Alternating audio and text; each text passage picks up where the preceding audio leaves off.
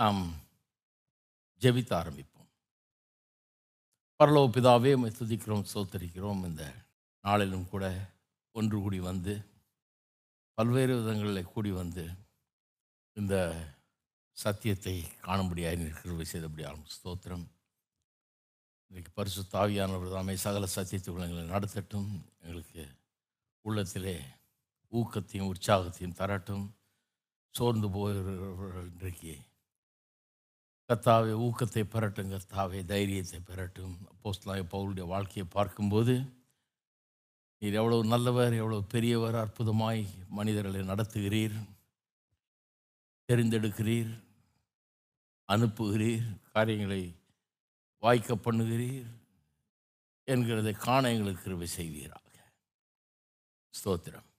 சகல சத்தியத்து எங்களை நடத்தும். கேட்கிற காரியங்கள் விலகி கொள்ள அப்பேற்பட்ட ஒரு மனதை எங்களுக்கு தாருங்க தாவே. பரிசு தாவியான ஒரு சத்தியத்தை குறித்த வெளிச்சத்தை உள்ளத்திலே கட்டளையிடும் இயேசுவின் நாமத்திலே ஜெபிக்கிறோம். ஆமேன்.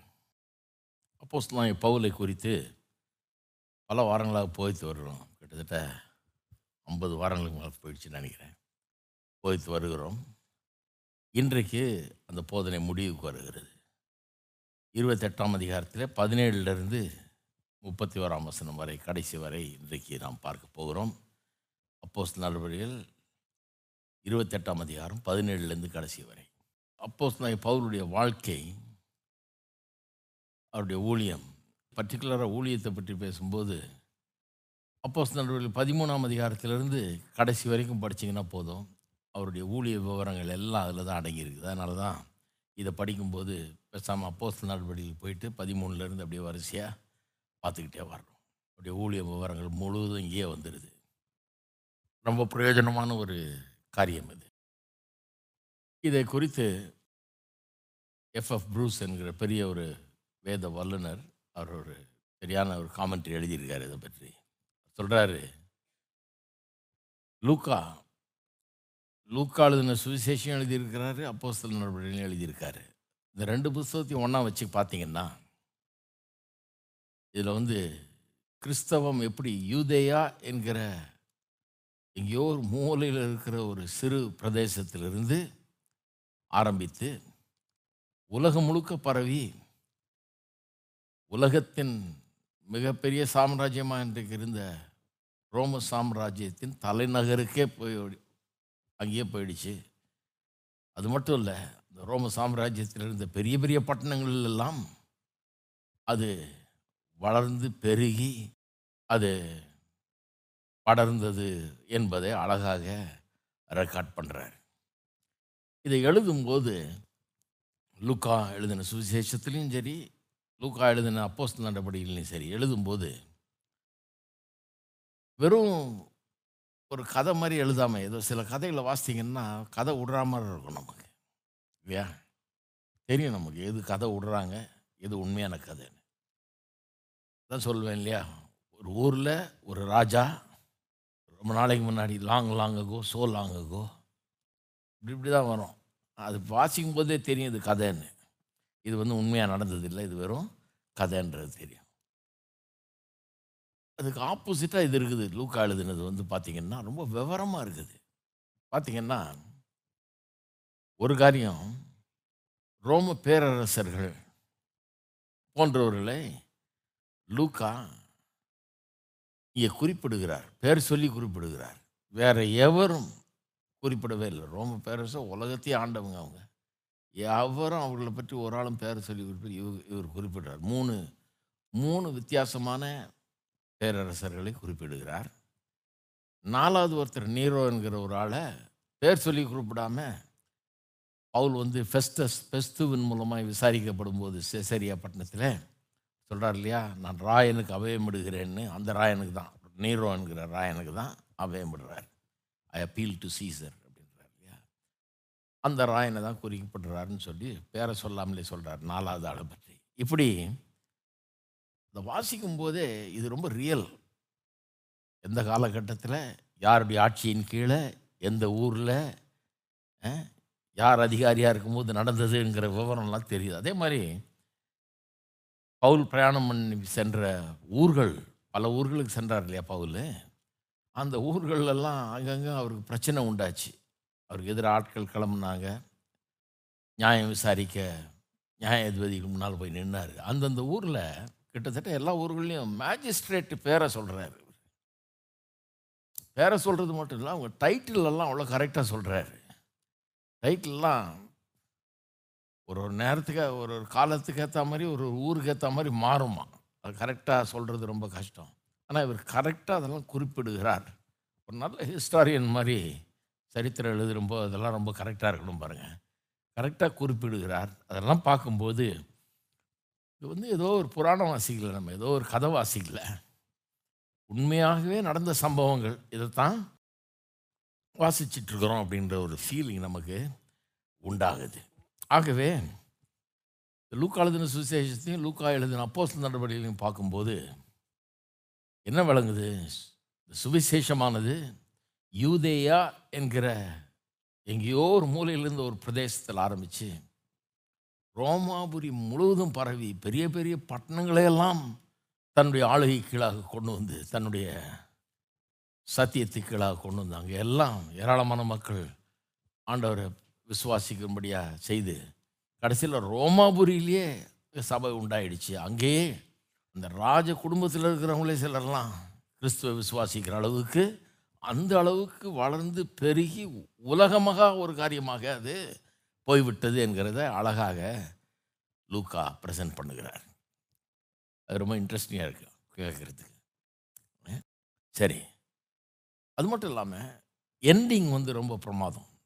முடிக்க போகிறோம் இல்லையா? இருபத்தெட்டாம் அதிகாரத்தில் கதை முடியுது. எண்டிங் வந்து ரொம்ப பிரமாதமாக முடிக்கிறார். எண்டிங்கில் பா ஏன் பிரமாதம்ன்றன்னா முடிக்கும்போது எப்படி முடிக்கிறாருன்னா பவுலை மறந்துடுறாரு. பவுலுக்கு என்ன ஆச்சு? அவர் எப்படி செத்தார்? அல்லது எங்கே போனார்? சிறைப்பிடிச்சு தானே கொண்டாந்தாங்க ரோமாபுரிக்கு. அங்கேருந்து என்ன ஆச்சு? அடுத்த ஸ்டெப் என்ன ஆச்சு? கொன்னாங்களா இல்லை விட்டாங்களா? அந்த கதையெல்லாம் ஒன்றும் பேசவே இல்லை. தடார்னு விட்டுறாரு அவரை. அவர் அப்படியே விட்டுட்டு எப்படி முடிக்கிறாருன்னா பவுல் தனக்காக வாடகைக்கு வாங்கியிருந்த வீட்டில் ரெண்டு வருஷம் முழுவதும் தங்கி தன்னிடத்தில் வந்த யாவரையும் ஏற்றுக்கொண்டு மிகுந்த தைரியத்துடனே தடையில்லாமல் தேவனுடைய ராஜ்யத்தை குறித்து பிரசங்கித்து கத்தராக இயேசு கிறிஸ்துவை பற்றிய விசேஷங்களை உபதேசித்து கொண்டிருந்தான். கைதியாக இருந்தாலும் ஒரு வீடு எடுத்து வாழ்ந்து சுவிசேஷத்தை பிரசங்கிக்கிறதுக்கெல்லாம் சு- அவங்களுக்கு சுதந்திரம் கொடுக்கப்பட்டது. ஆகவே தைரியத்துடனே தடை இல்லாமல் தேவனுடைய ராஜ்யத்தை குறித்து பிரசங்கித்து கத்ராகி இயேசு கிறிஸ்துவை பற்றிய விசேஷங்களை உபதேசித்து கொண்டிருந்தான். எம்ஃபசிஸ் எதை வலியுறுத்துறாரு? பவுலை வலியுறுத்தலை? பவுல் செத்தாரா பொழைச்சாரா என்ன ஆச்சு அவருக்கு? அதை வலியுறுத்தலை? எதை வலியுறுத்துறாரு? சுவிசேஷம் எப்படி வளர்ந்து பெருகுச்சு? சுவிசேஷம் எப்படி பிரசங்கிக்கப்பட்டது? தைரியத்தோட எந்த தடையும் இல்லாமல் இன்னும் போய்கிட்டே இருக்குது. Expansion of the kingdom of God தேவனுடைய ராஜ்யம் பெருகி வளர்ந்து கொண்டே இருக்கிறது அப்படின்னு தான் முடிக்கிறாரு கதையை. வேணும்னே அப்படி முடிக்கிறார் போல ஏன்னா அப்படி முடிக்கணும்னு நினச்சி முடிக்கிறாருன்னு நினைக்கிறேன். ஏன்னா என்னதான் இருந்தாலும் பேதுரு பிலிப்பு பவுல் இந்த மற்ற ஆட்கள்லாம் இருக்கிறாங்க இல்லையா? அவங்கெல்லாம் இந்த புஸ்தகத்தில் வர்றாங்க பல்வேறு காலகட்டங்களில். ஆனால் எவர் வந்தாலும் இந்த என்ன க என்ன சொல்ல வர்றார் லூக்கானா? சுவிசேஷம். சுவிசேஷம்னா என்ன? எப்படி ஆரம்பிச்சது அது? எப்படி பரவுச்சு? எப்படி இயேசு வந்தார்? எப்படி வாழ்ந்தார்? எப்படி சிலுவையில் மறிச்சார் எப்படி உயிரோடு எழுந்தார் எப்படி சீஷர்லாம் போய் சுவிசேஷத்தை அறிவித்தாங்க எங்கெல்லாம் பரவிச்சு இந்த சுவிசேஷத்தை பற்றிய தான் வலியுறுத்துதல் அதிகமாக இருக்கிறது. சரி. அது மட்டும் இல்லாமல் எந்த தடையும் இல்லாமல் பிரசங்கித்தார் அப்படின்னு சொல்லி சொல்லி முடிக்கிறார். அதாவது பவுல் வாழ்நாள் முழுக்க பல தடைகளை சந்தித்தார் பல துன்புறுத்துதல் பல இடங்களில் அடிக்கப்பட்டார் பல இடங்களில் சிறைப்படுத்தப்பட்டார். இப்படியெல்லாம் நடந்தது அவருக்கு. பொய் குற்றஞ்சாட்டுதல் நிறையா. இப்படியெல்லாம் நடந்தது. இப்போவும் கூட ரோமாபுரியில் கைதியாக தான் சங்கிலியில் தான் வந்திருக்கிறாரு. அவருடைய சொந்த ஜனங்களே யூதர்களே அவரை எதிர்த்து அவருக்கு விரோதமாக எல்லாம் செய்தார்கள். ஆனால் எந்த தடையும் இல்லாமல் சுவிசேஷத்தை அவர் பிரசங்கித்தார் என்று சொல்லப்படுது எவ்வளோ எதிர்ப்புகள் மத்தியிலும் இதை பார்க்கும்போது எனக்கெல்லாம் ரொம்ப உற்சாகமாக இருக்குது ஏன்னா எவ்வளோ எதிர்ப்பு அவன் என்னென்னலாம் செய்யணுமோ செய்து இவரை சுவிசேஷத்தை பிரசங்கம் பண்ணாதபடிக்கு இதை பரப்பாதபடிக்கு யூதர்களுக்கு என்னென்னா இவர் என்னமோ இயேசுவை பற்றி பிரசங்கம் பண்ணிட்டு கடைசியில் சினகாகில் இருக்கிறவங்கலாம் கடைசியில் இவர் பின்னால் போகிறானுங்க என்ன சொல்கிறாரு இவர்? யூதர்களாகிய நாம் நமக்கு என்ன போதிக்கப்பட்டது? மேசியா வர்றாருன்னு. இவர் தான் இப்போ மேசியா. இவர் இந்த இவரை பார்த்துட்டேன் நான். இவர் தான் மேசியா. இவரை பற்றி தான் வேதம் சொல்லுதுன்னு சொல்கிறாரு இவர் சொல்கிறது தான் கரெக்டு ஆனால் அதை தடுத்து நிறுத்த பார்க்குறாங்க அவங்க. எவ்வளவு தடுத்து நிறுத்த பார்த்தாலும் அத்தனை தடைகளுக்கு மத்தியிலும் தடை இல்லாமல் சுவிசேஷம் முன்னேறி செல்லுகிறது. சுவிசேஷத்தை பற்றி ஒரு அற்புதமான காரியம் அதுதான். உலகமே எதிர்த்து நின்னாலும் சுவிசேஷம் தடை இல்லாமல் போகிறதுக்கு ஏதாவது வழி இருந்துக்கிட்டே தான் இருக்குது. எங்கே போனாலும் சுவிசேஷம் பரவி கொண்டே இருக்கிறது. இன்றைக்கும் சுவிசேஷத்தை பிரசங்கிக்கிற நாம் இதுதான் புரிஞ்சு கொள்ள வேணும். யாரும் சுவிசேஷத்தை தடுத்து நிறுத்த முடியாது. தடுத்து நிறுத்துகிற மாதிரி சில காரியங்கள் நடக்கிறத பார்க்கலாம். ஆனால் தடுத்து நிறுத்த முடியும். எப்படி தடுத்து நிறுத்த முடியும்? நீங்கள் வந்து நீங்கள் நேசிக்கிற ஆண்டவர் நீங்கள் அனுபவிச்சிருக்கிற ஆண்டவரை பற்றி ஒருத்தருக்கு சொல்கிறத யார் தடுத்து நிறுத்த முடியும்? உங்கள் அனுபவத்தை சொல்கிறத பற்றி யார் தடுத்து நிறுத்த முடியும்? இந்த ஆண்டவர் எவ்வளோ நல்லவர்னு நீங்கள் அனுபவிச்சிருக்கிறீங்க. அதை போய் நீங்கள் மற்றவங்களுக்கு சொல்கிறத யார் தடுத்து நிறுத்த முடியும்னு சொல்லுங்கள் நீங்கள் ஒரு சமுதாயத்தில் இருக்கிறீங்க ஒரு இடத்துல வேலை செய்கிறீங்க சில நண்பர்களோட பழகுறீங்க யதார்த்தமாக அவங்களோட பேசிட்டு பழகிட்டு இருக்கும்போது அந்த நேரத்தில் இந்த ஆண்டவரை பற்றி நீங்கள் அனுபவித்ததை சொல்கிறதுக்கு யாரும் தடையாக இருக்க முடியவே முடியாது. எல்லாரையும் வாயை விட மூட வச்சிட முடியுமா? எல்லாரையும் ஒன்றும் பேசாமல் வச்சிட முடியுமா? பேசினாலே உனக்கு வாயை தச்சிருவோன்னு சொல்ல முடியுமா என்ன? அதெல்லாம் ஒன்றும் பண்ண முடியாது. சுவிசேஷம் பரவியே தீரும். பரவியே தீரும். எத்தனை தடைகள் வந்தாலும் அத்தனை தடைகள் மத்தியிலும் எத்தனை ரூல் போட்டாலும் எத்தனை சட்டம் வந்தாலும் சுவிசேஷம் நிச்சயமாக பரவத்தான் செய்யும். அது அப்படிப்பட்ட ஒரு இது இதுக்கு வந்து ஒரு பெரிய மைக்கு தேவையில்லை பெரிய இது தேவையில்லை ஒன்றும் தேவையில்லை. எப்படி பரவச்சு சுவிசேஷம்? எருசலேம்லேருந்து எல்லாம் விரட்டி அடிக்கப்பட்டாங்க. அங்கேருந்து கொள்கிறாங்க அடிக்கிறாங்கன்னு பயந்துட்டு தான் ஓடினாங்க எல்லாம் கிறிஸ்தவங்க. பல ஊர்களில் போய் செட்டில் ஆனாங்க. போன இடத்துலலாம் சபை உண்டாயிடுச்சு. போன இடத்துலலாம் கூடி வந்து ஜெபம் பண்ணுறாங்க போன இடத்துலலாம் மற்றவங்களுக்கு சுவிசேஷம் சொல்கிறாங்க போன இடத்துலலாம் இன்னும் ஆட்கள் நிறைய சேர்க்கப்படுறாங்க. அங்கே பிரசங்கியாருங்க போகிறாங்க அவங்களுக்கு இன்னும் உதவி செய்கிறாங்க இன்னும் வளருது சபை. அப்படி தான் அது இங்கேருந்து பத்து இடத்துக்கு விரட்டி விட்டா இன்னும் பத்து இடத்துல ஆரம்பிச்சிடும் அவ்வளோதான் வேறு ஒன்றும் கிடையாது. அதனால் சுவிசேஷம் என்கிறது அது பரவுகிற தன்மை கொண்டது. பரவுகிற தன்மை கொண்டது.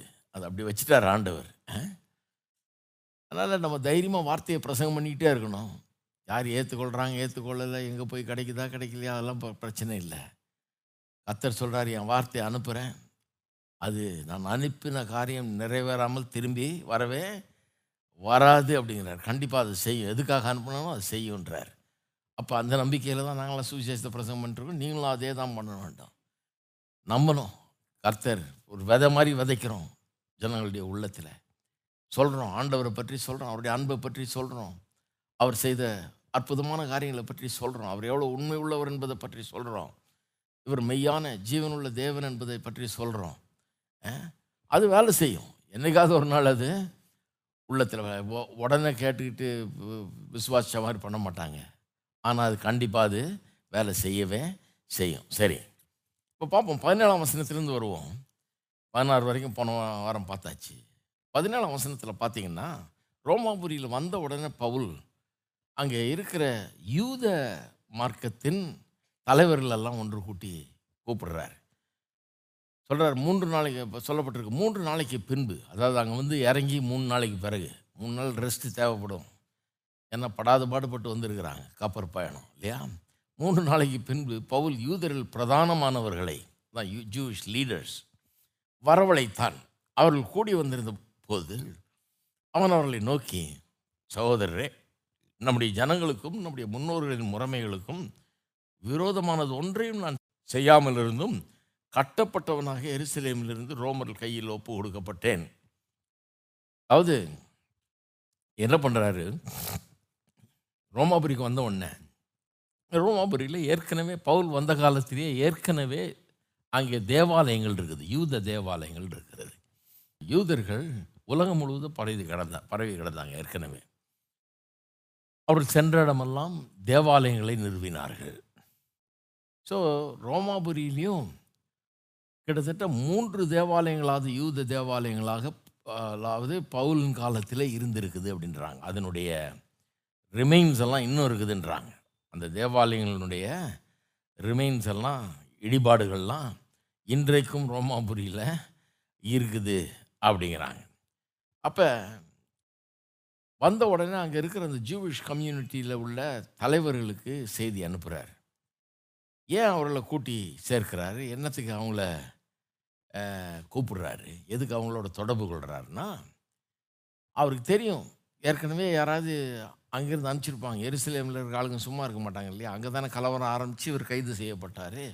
யூதர்கள் தானே இவரை இது பண்ணாங்க கலவரம் பண்ணாங்க. அங்கே தேவாலயத்துக்கு போயிருந்தப்போ தான் பெரிய சண்டையாகி கலவரமாகி பிடிக்கப்பட்டார் அவர்.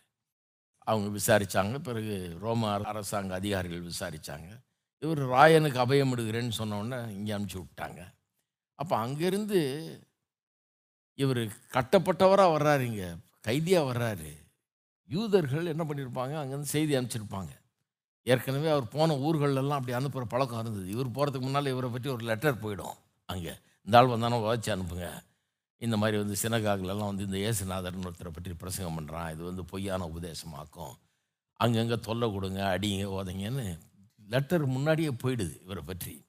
அந்த மாதிரிலாம் நடந்திருக்குது. அதனால் இவருக்கு வந்து எவனோ லெட்டர் எழுதியிருப்பான்? இங்கே இருக்கிற சினகாக்கு லீடர்ஸ்க்கெல்லாம் எழுதி தெரியப்படுத்தியிருப்பான்னு சொல்லி கிளியர் பண்ணணும். அதை கொஞ்சம் கரெக்ட் பண்ணிக்கணும்னு சொல்லிட்டு. ஏன்னா வந்திருக்காரு இப்போது கேள்விப்பட்டு எதாவது பிரச்சனையும் ஆகிடக்கூடாதுன்னு சொல்லிட்டு அவங்களெல்லாம் கூப்பிட்டு அனுப்புகிறாரு கூப்பிட்டு அனுப்பிச்சு அவர்கள்ட்ட என்ன சொல்கிறாரு அதாவது இஸ்ரவேல் ஜனங்களுக்கு எதிராக நான் ஒன்றுமே தவறு செய்யவில்லை என்கிறத தான் சொல்கிறார் மெயினாக முன் நம்முடைய முன்னோர்களின் நம்முடைய ஜனங்களுக்கும் நம்முடைய முன்னோர்களின் முறைமைகளுக்கும் விரோதமானது ஒன்றையும் நான் செய்யாமல் இருந்தும் கட்டப்பட்டவனாக எருசலேமிலிருந்து ரோமர் கைகளில் ஒப்பு கொடுக்கப்பட்டேன். நான் ஒன்றுமே செய்யலப்பான்றாரு. என்ன என்னில் எந்த குற்றமும் யாரும் கண்டுபிடிக்கல. யாரும் குற்றம் சொல்ல முடியாது அப்படிங்கிறார். ரெண்டாவது பதினெட்டாம் வசனத்தில் பாருங்கள் அவர்கள் என்னை நியாயம் விசாரித்த போது மரணத்துக்கு எதுவான குற்றம் ஒன்றும் என்னிடத்தில் காணாதபடியினால் என்னை விடுதலையாக்க மனதாக இருந்தார்கள். செசரியா பட்டணத்தில் வச்சு விசாரித்தாங்க நம்ம படித்தோம் இல்லையா? ஃபேலிக்ஸ் என்பவன் பெஸ்து என்கிறவன் பிறகு அக்ரிபா ராஜா மூன்று பேரும் விசாரித்தாங்க வச்சு ரொம்ப நாள் விசாரிச்சுட்டு இருந்தாங்க. விசாரித்து விசாரித்து விசாரித்து இவ்வளோ விசாரணை என்ன பெரிய குற்றவாளியை விசாரிக்கிற மாதிரி விசாரித்தாங்க ஒரு குற்றம் கூட கண்டுபிடிக்க முடியல. கைது செய்யப்படக்கூடிய குற்றமே இவர் செய்யலான்ட்டாங்க. அப்புறம் எங்கே மரண தண்டனை கொடுக்குறது இவருக்கு? மரண தண்டனை கொடுன்னு நிற்கிறாங்க யூதர்கள். ஆனால் கைது செய்யப்படுற அளவுக்கு கூட ஒரு குற்றம் செய்யல இவர். இன்னும் கேட்டால் விட்டுருப்பாங்க அவரை. இவர் தான் ராயன் அபயமிடுறேன்ட்டார் ஏன்னா எருசலேமுக்கு போகிறதுக்கு இவருக்கு விருப்பம் இல்லை. ஏன்னா இங்கே கொல்றதுக்கு இவங்க பிளான் போட்டுட்ருக்காங்க அதனால் ராயன்ட்ட போகிறேன்ட்டாரு அதனால தான் இங்கே அனுப்பிச்சாங்க. அதை சொல்கிறாரு அவர். என்ன சொல்கிறாரு எல்லாரும் என்னை விசாரித்து பார்த்தாங்க. யாருமே என்னிடத்தில் எந்த குற்றத்தையும் கண்டுபிடிக்கவே இல்லை. என்னை விடுதலையாக்க மனதாகவே இருந்தாங்க அப்படிங்கிறாரு. சரி மூணாவது. இவருக்கு எதிராக குற்றம் சொல்லி இவரை குற்றஞ்சாட்டின யூதர்களுக்கு எதிராக இவர் எந்த புகாரையும் கொடுக்கவில்லை. அதாவது யூதர்கள்ட்ட நல்லா இருக்க பார்க்குறாரு. அதாவது அவங்க தான் என் மேலே கம்ப்ளைண்ட் பண்ணாங்க. என்னை கூட்டு போய் விசாரித்தாங்க என் மேலே எந்த தப்பும் இல்லைன்ட்டாங்க. என்னை இப்படி குற்றஞ்சாட்டின ஆளுகள் மேலே நான் குற்றம் சொல்லவில்லைன்றாரு. இப்போ நம்ம ஊரில் எப்படி இப்போ நம்ம நம்மளை பற்றி போலீஸில் வேணா எழுதி கொடுத்தான்னா கம்ப்ளைண்ட் கொடுத்தான்னா உடனே நம்ம ஒரு கம்ப்ளைண்ட் கொடுப்போம் அவனை பற்றி ஏன்னா அவன் தான் தப்புங்க நான் தப்பு இல்லைன்றதுக்காக. அந்த மாதிரி நான் ஒன்றும் செய்யலை அப்படிங்கிறாரு. நம்ம யூத ஜனங்களுக்கு எதிராக அவங்க என்ன குற்றம் சாட்டினாங்களோ ஒழிய நான் அவர்களை குற்றம் சாட்டவே கிடையாது அப்படிங்கிறாரு. இந்த காரியத்து நிமித்தமே இருபது உங்களை காணவும் உங்களுடனே பேசவும் உங்களை அழைப்பித்தேன். இதை சொல்கிறதுக்காக தான் உங்களை அழைச்சேன்றாரு. இஸ்ரேவேலுடைய நம்பிக்கைக்காகவே இந்த சங்கிலியால் கட்டப்பட்டிருக்கிறேன் அப்படிங்கிறார். அதாவது நாம் எல்லாம் நம்பி விசுவாசிக்க வேண்டிய காரியத்தை விசுவாசித்து நான் பிரசங்கம் பண்ணுறேன் அதனால தான் நான் கட்டப்பட்டிருக்கிறேன்னு ஒழிய நான் எந்த தவறும் ஒன்றும் செய்யவே இல்லை அப்படிங்கிறார். சரி. இப்போ இதுக்கு பதில் அளிக்கிற யூதர்கள் எப்படி பதில் அளிக்கிறாங்க பாருங்கள் இருபத்தோராம் வசனத்தில். அதற்கு அவர்கள் உன்னை குறித்து யூதா யூதயாவிலிருந்து எங்களுக்கு காகிதம் வரவும் இல்லை. வந்த சகோதரில் ஒருவனும் உன்னை பற்றி உன் பேரில் ஒரு பொல்லாங்க அறிவித்ததும் இல்லை. அது பற்றி பேசினதும் இல்லை. எருசலேமிலிருந்து எந்த காகிதமும் வரல. எந்த ஆளும் வந்து எங்களுக்கு எந்த விதமான நியூஸும் சொல்லலை.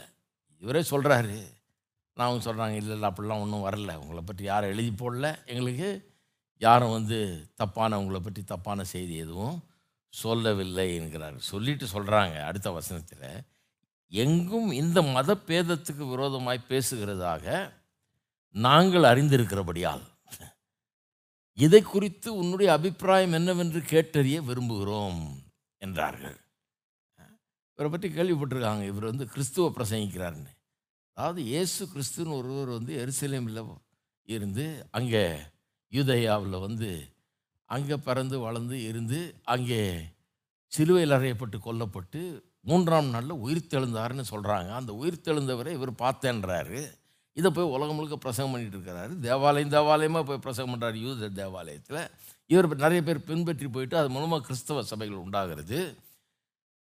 இந்த மத பேதம் கொஞ்சம் வித்தியாசமாக போதிக்கிறார் இல்லையா? புது போதனை. அதுதான் மத பேதம்ன்றாங்க இந்த மத பேதம் இதை குறித்து நாங்கள் கேள்விப்பட்டிருக்கிறோம். இதை இதுக்கு விரோதமாக தான் எல்லா யூதர்களும் பேசுகிறாங்க இதை பற்றி நீ என்ன சொல்கிறன்னு நாங்கள் கேட்க விரும்புகிறோம் உன் வாயாலேயே கேட்க விரும்புகிறோம் உன்னால் ரொம்ப பிரச்சனையாக இருக்குதுன்னு கேள்விப்படுறோம். இந்த போதனையை ஓம் வாயாலேயே நாங்கள் கேட்க விரும்புகிறோம் அப்படின்னு சொல்கிறாங்க கேட்டறிய விரும்புகிறோம்ன்றாங்க. அப்போ போய் ரோமாபுரியில் இறங்கணுன்னா முதல் மீட்டிங் வந்து லீடர்ஸ்க்கு அவங்கள கூப்பிட்டு பேசிட்டார். நான் ஒன்றும் செய்யலப்பா யூதர்களுக்கு விரோதமாக ஒன்றுமே செய்யலை. யாரும் என் மேலே எந்த குற்றமும் கண்டுபிடிக்க முடியல. என் மேலே நிறைய குற்றம் சாட்டினாங்க. ஒன்று கூட அது உண்மை இல்லைன்னு கண்டுபிடிச்சிட்டாங்க. என்னை விட்டே விட்டுருப்பாங்க. நான் தான் சொல்லிங்க ரோமாபுரிக்கு என்ன அனுப்பிச்சிருக்காங்க. நான் யூதர்களுக்கு விரோதமாக எதுவுமே செய்யலைன்னு சொல்லி முதல்ல கிளியர் பண்ணுறாரு இந்த முதல் மீட்டிங்கில் வந்து லீடர்ஸ் எல்லாம் வர்றாங்க. இப்போ வந்து இந்த மத பேதத்தை குறித்து நாங்கள் கேட்கணும். ஏன்னா நீ ஏதோ பிரசங்கம் பண்ணுறேன்றாங்க அதை பற்றி எல்லாருமே தப்பாக சொல்கிறாங்க எல்லா யூதர்கள் மத்தியிலையும் இது தப்பான போதனைன்ற பேச்சு அடிபடுது. ஆகவே எங்களுக்கு அதை பற்றி ஒரு கவலை இருக்குது. அதை பற்றி நீ தான் விளக்கணும். சொல்லணும் இந்த போதனை எங்களுக்கு. சொல்லணும் என்னன்னு அப்படிங்கிறாங்க. அதுக்காக ரெண்டாவது கூட்டத்தை ஒழுங்கு பண்ணுறாங்க முதல் கூட்டம் லீடர்ஸுக்கு அது முடிஞ்சு போச்சு. ரெண்டாவது கூட்டத்துக்கு ஒழுங்கு பண்ணுறாங்க அதற்காக அவர்கள் ஒரு நாளை குறித்து இருபத்தி மூணு. அநேகம் பேர் அவன் தங்கியிருந்த வீட்டுக்கு அவனிடத்தில் வந்தார்கள். அவன் காலமே தொடங்கி சாயங்காலம் மட்டும் மோசையின் நியாய பிரமாணத்திலும் தீர்க்கதரிசிகள் நாகமங்களிலிருந்து இயேசு அடுத்த விஷயங்களை அவர்களுக்கு போதித்து காலையிலேருந்து சாயந்தரம் வரைக்கும் பிரசங்கம் பண்ணாராம் பாருங்கள் பெரிய செமினார் மாதிரி இருந்திருக்குன்னு நினைக்கிறேன். நாங்கள் இந்த ஊரில் பிரசங்கம் செ செமினார்லாம் வைப்போம். அப்போல்லாம் போய் காலையிலேருந்து சாயந்தரம் வரைக்கும் பிரசங்கம் பண்ணுவோம். அதனால் நானும் அதை அனுபவிச்சிருக்கிறேன். காலையில் ஆரம்பித்து மதியானம் வரைக்கும் பண்ணி அப்புறம் சாப்பிட்டுட்டு திருப்பி வந்து சாயந்தரம் வரைக்கும் பண்ணுறது இப்படி பல மணி நேரங்கள் பிரசங்கம் பண்ணுறோம் இன்றைக்கி பல சப்ஜெக்டில் நம்ம பேசுகிறோம் அன்றைக்கி பவுல் பிரசங்கம் பண்ண காலத்தில் அவருடைய பிரசங்கம் என்னவாக இருந்திருக்கும்னு நான் யோசித்து பார்க்குறேன். அது எதாவது ரெக்கார்டு ரெக்கார்ட் பண்ணியிருந்தால் வீடியோ பண்ணியிருந்தால் அருமையாக இருந்திருக்கும். டெக்னாலஜி கிடையாது அப்போ. அதனால் இதெல்லாம் வந்து இல்லாமல் போயிடுச்சு பாருங்கள் நான் கூட இங்கே ஆரம்பித்தப்போ ரெக்கார்டே பண்ணாமல் தான் பிரசங்கம் பண்ணிட்டுருந்தேன். ஒரு ஒரு வருஷம் ஒரு வருஷத்துக்கு மேலே. எந்த ரெக்கார்டிங்கும் பண்ணுறதுக்கப்புறம் அதை பற்றி யோசித்ததும் கிடையாது. ஒருத்தர் வந்து சொன்னார் இதெல்லாம் பண்ணுறீங்க எல்லாம் வேஸ்ட்டாக போகுது. நாளைக்கு திருப்பி இதை கேட்கணுன்னா கேட்கவே முடியாது. இது நான் சொல்கிறது முப்பத்தஞ்சு முப்பத்தாறு வருஷத்துக்கு முன்னாடி. இதை ரெக்கார்ட் பண்ணலாமே நீங்கள் அப்படின்னாரு. அப்புறம் போய் ஒரு டூ இன் ஒன் இந்த கேசட்டு ரெக்கார்டர் இருக்குது இல்லையா? ஆயிரத்தி நூறுரூவா கொடுத்து அது ஒரு பெரிய காரியம் அந்த காலத்தில். அதை வாங்கிட்டு வந்து அதில் ரெக்கார்ட் பண்ண ஆரம்பித்தோம். அதில் ரெக்கார்ட் பண்ணால் சிலர் வந்து அதை விலைக்கு வாங்கிட்டு போவாங்க கேட்டு வேணும் எனக்கு அப்படின்னு சொல்லி கேட்டு வாங்கிட்டு போவாங்க. இது நிறைய அப்படியே விற்க ஆரம்பிச்சிது. நிறைய இடத்துல பரவ ஆரம்பிச்சிது. அப்புறம் நல்ல டேப் ரெக்கார்டெலாம் வாங்கி நல்லா பண்ணாங்க. அப்போல்லாம் யாரும் கேட்க யாரும் சர்ச்சிலெல்லாம் பண்ண மாட்டாங்க. கேசட் ரெக்கார்டிங்லாம் கே யாரும் பண்ணுறது கிடையாது. அந்த மாதிரி ஒரு காலம் அது. நாங்கள் பண்ண ஆரம்பித்ததே எல்லாம்னு பார்த்தாங்க. என்னடா ரெக்கார்ட் பண்ணிட்டு ரெக்கார்ட் பண்ணி என்ன போகிறோம் எதுக்கு ரெக்கார்ட் பண்ணுறீங்க அதான் ஒரு தடவை பிரசங்கம் கேட்டால் திருப்பி கேட்கக்கூடாதுன்ற மாதிரி கொள்கை இந்த காலத்தில். திருப்பி தப்பி தவறி கூட கேட்டுறக்கூடாது. ஒரு தடவை கேட்டால் போதாதா? அதே ரொம்ப ஜாஸ்தி. ஒரு ரெண்டாவது தடவை வேறு கேட்குறதா அப்படின்னு. ஆனால் ஜனங்க வாங்கி கேட்க ஆரம்பிச்சு. ஜனங்க மாற்றம் மாற்றம் தெரியுது. ஜனங்கள்கிட்ட மாற்றம் தெரியுது. அப்படி தான் அப்படி தான் வளர்ந்தோம் நாங்கள் அது எல்லாம் மாறிச்சு. ட்ரெண்டு மாறினது எனக்கு தெரியும். அப்புறம் வீடியோலாம் ஆரம்பித்தோம் அது அதெல்லாம் இப்போ ரெண்டாயிரத்து ரெண்டாயிரத்து வருஷத்தில் தான் ஆரம்பித்தோம் நைன்ட்டி ஃபைவ்ல ஆரம்பித்தோன்னு நினைக்கிறேன். அது சிலது தான் ரெக்கார்ட் பண்ணோம். அப்புறம் ரெண்டாயிரத்து மூணுலேருந்து எல்லாத்தையுமே ரெக்கார்ட் பண்ண ஆரம்பித்தோம் இது நிறைய பேருக்கு பிற் பிற்காலத்தில் பிரயோஜனமாக இருக்கும்னு நம்புகிறேன் இப்போ யூடியூப் அது அது அப்படியே கிடக்கும். காலகாலமாக அது அப்படியே இருக்கும். எப்போ வேணால் பார்க்கலாம். இது ஒரு பெரிய பயன். அது மாதிரி பவுல் இருந்தால் எவ்வளோ நல்லா இருந்திருக்கும். இப்போ ரெண்டாயிரம் வருஷத்துக்கு முன்னால் அது ஒன்றும் கிடையாது. நான் இதை படிக்கும் போதெல்லாம் அதை யோசித்து பார்க்குறேன். இவர் காலையிலும் சாயந்தரம் வரைக்கும் என்ன பிரசங்கம் பண்ணியிருப்பார்? இது என்னன்னு பார்க்கணும். என்ன அது? ரெக்கார்ட் எழுதியும் வைக்கல யாரும். பிரசங்கம் பண்ணாருன்றாங்க. என்ன பிரசங்கம் பண்ணாருன்னு சொல்லிடக்கூடாதா? அதையும் சொல்லலை. ஆகவே நம்மளே ஒரு மாதிரி சில இறங்க வேண்டி வேண்டியதுதான். என்ன பிரசங்கம் பண்ணாரு? அதுக்கு தானே பிரசங்கையார் இருக்கிறோம். அவங்க சொல்லலைன்னா கூட நான் கண்டுபிடிச்சிருவோம் மற்ற காரியங்களை வச்சு கண்டுபிடிக்கணும். அதுதான் பிரசங்கியாருடைய வேலை. என்ன பிரசங்கம் பண்ணியிருப்பாங்க சொல்லியிருக்கீங்க ஒரு நாளை குறித்து அநேகம் பேர் அவர் தங்கியிருந்த வீட்டுக்கு அவனிடத்தில் வந்தார்கள். அதாவது லீடர்ஸ் மட்டும் இல்லை நிறைய யூத மார்க்கத்தை சேர்ந்த மக்கள் மிக முக்கியமானவர்கள் மற்றும் சாதாரண அந்த யூத மார்க்கத்தை சேர்ந்தவர்கள் எல்லாம் கூடி வந்திருப்பாங்க. நல்ல பெருங்கூட்டம் கூடியிருக்கணும்னு நினைக்கிறேன். காலமே தொடங்கி சாயங்காலம் வரைக்கும் மோசே நியாயப்பிரமாணத்தில் நியாயப்பிரமாணத்தின்னா முதல் ஐந்து புஸ்தகங்கள் அதிலிருந்தும் தீர்க்க தரிசன ஆகமங்கள் இருந்தோம். தீர்க்க தரிசனம் மீதி உள்ள பழைய ஏற்பாடு.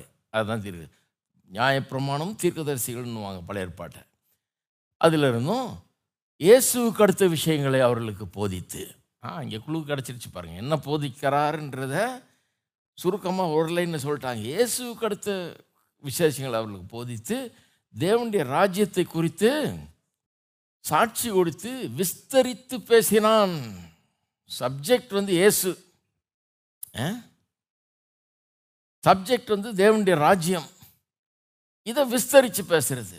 இதை எக்ஸ்பவுண்ட் பண்ணுறது எக்ஸ்பவுண்ட் பண்ணுறதுன்னா விவரித்து விவரமாக விளக்கி விளக்கி பேசுகிறது. அவ்வளோதான் இயேசு தேவனுடைய ராஜ்யம். தேவனுடைய ராஜ்யம் அப்படியே வந்திருக்குது. இந்த ராஜா தான் இயேசு. இவர் வந்திருக்கிறாருன்றத விளக்கி விளக்கி பேசுகிறார் காலையிலேருந்து சாயந்தரம் வரைக்கும் பேசியிருப்பார். இது வந்து மோனோலாக் மாதிரி இருந்திருக்கா? மோனோலாக்னா ஒரு ஆள் பேசி மீதி பேரெல்லாம் சும்மா கேட்குறதா இருந்திருக்காது. ஏன்னா இவங்கெல்லாம் நிறைய கேள்விகளுடைய ஆட்கள். இந்த போதனையின் மேலே நிறைய எதிர்ப்பு சந்தேகம் இந்த மத பேதம் வந்து தவறான ஒரு காரியம் அப்படின்ற ஒரு மனப்பான்மையில் வந்திருக்காங்க. தலைவர்கள்லாம் இருக்கிறாங்க. அவங்கெல்லாம் பெரிய ரபிமார்கள் இப்போது டீச்சர்ஸ் அவங்க. நிறைய விஷயம் தெரிஞ்சவங்க. நிறைய கேள்விகள்லாம் கூட கேட்டிருப்பாங்கன்னு நினைக்கிறேன். அவர்கள் கேள்விகளுக்கெல்லாம் பதில் அளித்து அப்போ நான் பவுலும் நல்லா படித்தவர் விவரமானவர் எடுத்து போதிச்சிருப்பாருன்னு தான் நான் நினைக்கிறேன். சரி என்ன போதிச்சிருப்பார் இதுக்கு அடுத்த புஸ்தகம் வந்து ரோமருக்கு எழுதின புஸ்தகம். இந்த ரோமருக்கு எழுதின புஸ்தகம் வந்து இவர் ரோமாபுரிக்கு போகிறதுக்கு மூணு வருஷத்துக்கு முன்னாடியே எழுதிட்டார். அங்கே இருக்கிற கிறிஸ்தவர்களுக்கு ஒரு கடிதம் எழுதினார். அதுதான் ரோமருக்கு எழுதின புஸ்தகம். எழுதி அவங்களுக்கு ஏற்கனவே அனுப்பிச்சிருக்காரு. அவருக்கு அவங்க எழுதி அனுப்பிச்சதை பார்த்தா இது தான் பேசியிருப்பாருன்னு நான் நினைக்கிறேன். ஏன்னா அவங்களுக்கு எழுதி அனுப்பும்போதே அவங்களுக்கு என்ன எழுதி அனுப்பணும்னு மனசில் யோசித்து தான் எழுதி அனுப்பிச்சிருக்கிறாரு. ரோமருக்கு இந்த புஸ்தகம் தான் ரொம்ப solid presentation of the gospel சுவிசேஷத்தை ரொம்ப விவரமாக விஸ்தரிச்சுன்னு சொல்லப்பட்டிருக்கு இல்லையா?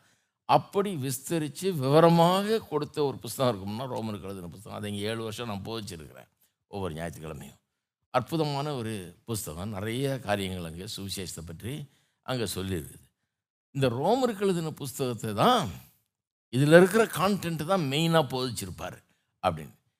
முதல்ல சொன்னேன் இயேசு கிறிஸ்துவை குறித்தும் தேவனுடைய ராஜ்யத்தை குறித்தும் விஸ்தரித்து பேசினான்னு இருக்குது இல்லையா? அதில் ஒரு குழு கிடச்சிருச்சு நமக்கு.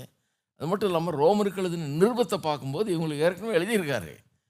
ஏன் எழுதியிருக்கிறாரு? இங்கே இருக்கவங்களுக்கெல்லாம் இந்த மாதிரி கேள்விகள்லாம் இருக்குதுன்னு ஏதோ சில காரியங்கள் அவர் தெரிஞ்சு தான் எழுதியிருக்கிறாரு. நான் நினைக்கிறேன் அதைத்தான் இன்னும் விஸ்தரித்து நல்லா பேசியிருப்பாருன்னு நான் நினைக்கிறேன். அப்படி பார்த்தீங்கன்னா என்ன பேசியிருப்பாரு? உன் தேவனாகிய கர்த்தரை உன் முழு இருதயத்தோடும் முழு ஆத்மாவோடும் முழு பலனோடும் அன்பு குருவாயாக அப்படிங்கிறது யூதர்களுடைய ஒரு அடிப்படை கொள்கை பாருங்கள் அது எல்லா யூதர்களும் ஏற்றுக்கொள்வாங்க. எல்லா யூதரும் அது சொன்னவொடனே மனம் குளிந்துடும் அவங்களுக்கு. அது அவங்களுக்கு ரொம்ப முக்கியமான ஒரு காரியம். அதை கண்டிப்பாக சொல்லியிருப்பா சொல்கிறவொன்னே எல்லாம் ஆமேன்னு சொல்லியிருப்பாங்க. எல்லாம் ஆமாம் கரெக்டு இது ரொம்ப கரெக்டு தான் சொல்லி அவங்களுக்கு அவங்க அவங்க முற்றிலும் ஒத்துக்கொள்ளக்கூடிய ஒரு காரியத்திலேருந்து ஆரம்பிக்கிறார். ஏன்னா இவர் யூத பேக்ரவுண்ட்லேருந்து வர்றவர். அதுலேருந்து ஆரம்பிக்கிறார். ஆரம்பிக்கும் போதே இடக்கு முடக்க அறக்கக்கூடாது இல்லையா? ஆரம்பிக்கும் போதே கான்ட்ரவர்ஷியல் சப்ஜெக்ட் வந்துடக்கூடாது.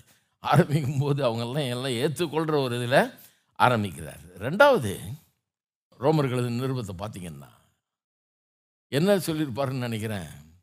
தேவனுடைய அந்த ஸ்டாண்டர்ட் தேவன் மனுஷனத்தில் என்ன எதிர்பார்க்கிறார்? அந்த ஸ்டாண்டர்டுக்கு யாருமே வரல. எல்லாருமே தே ஃபாலன் ஷார்ட் எல்லாரும் தேவ மகிமையற்று போனார்கள்னு சொல்லியிருக்கு இல்லையா? இங்கிலீஷில் they fallen short of the glory of God இவ்வளோ தூரம் வரணும் அப்போ தான் ஏற்றுக்கிறன்றாரு வரமாட்டேங்குது. யாருமே அந்த அளவுக்கு வரல. அவர் எதிர்பார்க்கிற அளவுக்கான பரிசுத்தம் நீதி எவர்கிட்டையுமே இல்லை அப்படிங்கிறத வலியுறுத்துகிறார் ரோமர்கள் நிருபத்தில் பார்த்தீங்கன்னா முதல் ரெண்டு அதிகாரங்களில் பார்த்தீங்கன்னா அதுதான் சொல்கிறார் அதாவது நீதியை பற்றி சொல்கிறார் பாருங்க. யூதர்களும் சரி புறஜாதியாரும் சரி ரெண்டு பேருக்குமே ரெண்டு பேருமே தேவனுடைய பார்வையில் ஏற்றுக்கொள்ளப்பட முடியாதவர்களாக இருக்கிறார்கள். எல்லாருமே பாவம் செய்து தேவ மகிமையாற்று போனார்கள்ன்றார். யூதர்கள் நினச்சிட்டு இருக்காங்க அது அவங்களுக்கு கொஞ்சம் வருத்தமாக இருந்திருக்கும். ஏன்னா யூதர்கள் நினச்சிட்டு இருக்காங்க நமக்கு நியாயப்பிரமாணம் கொடுக்கப்பட்டிருக்கு. புறஜாதியானுக்கு ஒன்றும் கொடுக்கல. நம்ம வந்து உலகத்துலேயே ரொம்ப சிறந்த மக்கள். நம்ம பத்து கற்பனை எவனுக்கு கொடுத்துருக்காரு உலகத்தில். கடவுள் நமக்கு தான் பத்து கற்பனை கொடுத்துருக்காரு. ஆகவே அது இருக்கிறதையே அந்த பத்து கற்பனை ஒன்று கொடுக்கப்பட்டதே ரொம்ப பெருமையாக நினச்சாங்க அவங்க. கொடுக்கப்பட்டதுனாலே இவர்கள் ரொம்ப விசேஷமானவர்கள்ன்றது. இவர் என்ன சொல்கிறாரு கொடுக்கப்பட்டா போதுமா. கொடுத்ததை கடைப்பிடிச்சியா நீ. கடைப்பிடிக்கவே இல்லையா? அதன்படி செஞ்சியா? அதன்படியே நீ குற்றவாளியாக தீர்க்கப்படுவியா அந்த மாதிரி. இந்த பத்து கற்பனையில் பார்த்தாலே உனக்கு வந்து போச்சு அவ்வளோதான் நீ ஃபெயிலியர்ன்றது தெரியும். பத்து கற்பின்படி வாழ்ந்தையா? கொடுத்ததே பெரிய காரியம்னு நினைக்கிற? கொடுத்ததுனாலேயே நீ பெரிய பரிசுத்தவான்னு நினைக்கிற? அது எப்படி கொடுத்ததுனால பரிசுத்தவான முடியும்? அல்லது நீ வாங்கிக்கிட்டதுனால பரிசுத்தவானாக முடியும்? நீ அது செஞ்சால் தானே அது கொடுக்கப்பட்டதே உண்மையாகவே நீ பாவின்றதை நிரூபிக்கிறதுக்காக தான் கொடுக்கப்பட்டிருக்கிறது. எவனுமே செய்ய முடியாதுன்ற நிலைமையில தான் கொடுக்கப்பட்டிருக்கிறது. அதுதான் அது அதை நான் நிறைய தடவை போய் வச்சிருக்கிறேன் அதை முதல்ல சொல்கிறார் அதை முதல்ல சொல்கிறார் சொல்லிட்டு அப்புறம் புறஜாதிகளை டீல் பண்ணுறார் புறஜாதிகள் என்ன சொல்லுவாங்களாம்? ஐயோ எங்களுக்கெல்லாம் பர பத்து கற்பனை தரல. அதனால் எங்களை நீர் கேட்கக்கூடாது ஆண்டவரே. அவங்களுக்கு கேளுங்க. அவங்களுக்கு கொடுத்தீர் அவன் ஜெயில. அவனுக்கு கேளுங்க. எங்களுக்கு ஒன்றுமே கொடுக்கல. நாங்கள் தெரியாமல் செஞ்சிட்டோம். எங்களுக்கு ஒன்றும் தெரியாத அப்படின்னு சொல்லுவான். எங்களுக்கு பத்து கற்பனைலாம் கொடுக்கவே இல்லையே நீர். அப்புறம் எங்களை எப்படி நீர் கேள்வி கேட்கலாம்? அப்படின்னு சொல்லுவாங்கன்னு தெரிஞ்சு ரெண்டாவது அதிகாரத்தில் சொல்கிறாரு உனக்கு கொடுக்கல சரி. ஆனால் உனக்கு உள்ளத்தில் வச்சுட்டேன். மனசாட்சின்னு ஒன்று வச்சுருக்கிறேன் உள்ளத்தில். கான்ஷியன்ஸ்னு ஒன்று இருக்குது. எது தப்பு எது ச சரின்னு உனக்கு தெரியும். பக்கத்து வீட்டுக்காரனை பார்த்து அவன் ரொம்ப மோசன்ற எப்படி சொன்ன நீ? மோசம்னா என்னன்னு தெரியுது. அவன் கொலை செஞ்சாங்கன்ற. அவன் திருடினாங்கன்ற. அவன் பொய் சொல்கிறான்ற அதனால் அவன் கெட்டவன்ற. அப்போ பொய் தப்புன்னு தெரியுது கொலை தப்புன்னு தெரியுது. எல்லாம் பத்து கற்பனையில் வருது. விபச்சாரம் தப்புன்னு தெரியுது பொய் தப்புன்னு தெரியுது பொய் சாட்சி தப்புன்னு தெரியுது. எல்லாம் தெரியுது. இதெல்லாம் தான் அவன் மோசம்னு சொல்கிற நீ. அப்போ உனக்கும் தெரியுது எது தப்பு எது தப்பு இல்லைன்னு தெரியுது. பத்து கற்பனை உனக்கு கொடுக்கப்படலைனாலும் மனசாட்சிக்குள்ளே பில்ட்டினாக வந்திருக்குது பத்து கற்பனை எல்லாருக்குமே. அப்போ ரெண்டு பேரையும் குற்றவாளியாக தீர்க்கிறார் யூதர்களையும் குற்றவாளின்றாரு. உனக்கு க கல்லில் எழுதி கொடுத்து நீ கடைப்பிடிக்கல. இவனுக்கு மனசில் வச்சோம் மனசாட்சின்னு ஒரு இது கொடுத்தோம் உன் மனசாட்சிப்படி நீ நடந்துக்கல. ரெண்டு பேருமே குற்றவாளிகள். தேவன் சொல்கிறாரு என்கிட்ட வரணும்னா என்ன மாதிரி பரிசுத்தனாக இருக்கணும்? நான் பரிசுத்தராக இருக்கிறது போல் நீங்களும் பரிசுத்தராக இருங்கள் அவருடைய டிக்டம் அவருடைய கொள்கை. நான் பரிசுத்தராக இருக்கிறது போல் நீங்கள் பரிசுத்தராக இருங்க மட்டும் இல்லை என்னுடைய நீதியே உங்களுக்கு வேணும். தேவ நீதியே உங்களுக்கு வேணும். நீ அந்த நீதி இந்த நீதி உங்கள் ஊர் நீதி எங்கள் சபை நீதி உங்கள் சபை நீதி அதெல்லாம் வேணான்றார் அதெல்லாம் செல்லாதுன்றார். அந்த நீதி வந்து சுயநீதி உங்கள் நீதி உங்கள் ஊர் நீதி. அதை கொண்டாடாது என்ன? அப்போ என்ன நீதி வேணும்? எங்கிட்ட என்ன நீதி இருக்குது? அந்த நீதி உனக்கு வேணும். இது எங்கே போகிறது இது? நான் பல முறை சொல்லியிருக்கேன். மார்ட்டின் லூத்தர் தான் வெறுத்துட்டார். அவர் சொல்ல ஆரம்பிச்சிட்டாரு என்ன கடவுள் இவர்? என்னால் முடியாத கேட்குறாரு இவர். நீ எவ்வளோ நல்ல நல்லவனாக இருக்க முடியுமோ நல்லவனாக இருப்பா என்கிட்ட வா அப்படின்னு சொல்லி தான் நான் நல்லா ட்ரை பண்ணியிருப்பேன். ஏன்னா அவர் ரொம்ப பக்தர் அவர். முழங்கால்லையே நடந்து போகிற ஒரு படிக்கட்டு ஏறி போய் ஜெபம் பண்ணுற அந்த மாதிரிலாம் ஆள் அவர். ரொம்ப பெரிய பக்தி பெருக்கெடுத்து ஓடுது அவருக்கு. உன்னால் முடிஞ்சது செய்ப்பா. முடிஞ்சு உன் எவ்வளோ சிறப்பாக இருக்க முடியுமோ நீ இருந்துட்டு வா. நான் உனக்கு ஆசீர்வதிக்கிறேன்னு சொல்லியிருந்தா பண்ணியிருப்பார் அவர். என்ன சொல்கிறாரு இப்படி கேட்டால் நான் எங்கே போகிறது அவருக்கு இருக்கிற நீதியை நீ கொண்டாடுற என்னை கொண்டாடுறாரு. அவர் கடவுள் நான் மனுஷன். எனக்கு எப்படி அந்த நீதி இருக்கும்? என்னால் முடியாத கேட்குறாரு இவர் எவ்வளோ எவ்வளோ கொடுமையானவர்னு. அப்புறம் தான் அவர் வெளிப்பாடு வந்தது. என்னால் முடியாததை ஏன் கேட்குறாருன்னா என்ன சொல்ல வர்றாருன்னா உன்னால் முடியாதுன்னு தெரிஞ்சு தான் என்னுடைய நீதியை உனக்கு நான் தர்றேன். இதுதான் காஸ்பிள் பாருங்கள் இது பல முறை சொல்ல திரும்பியும் சொல்கிறேன் என்னுடைய நீதியை உனக்கு நான் தர்றேன். அதான் சுவிசேஷம். ரோமர் அஞ்சு இருபத்தொன்னு என்ன சொல்லுறது? For he God made him to be sin for us who knew no sin so that we might be made the righteousness of God in him. பாவம் அறியாத அவரை.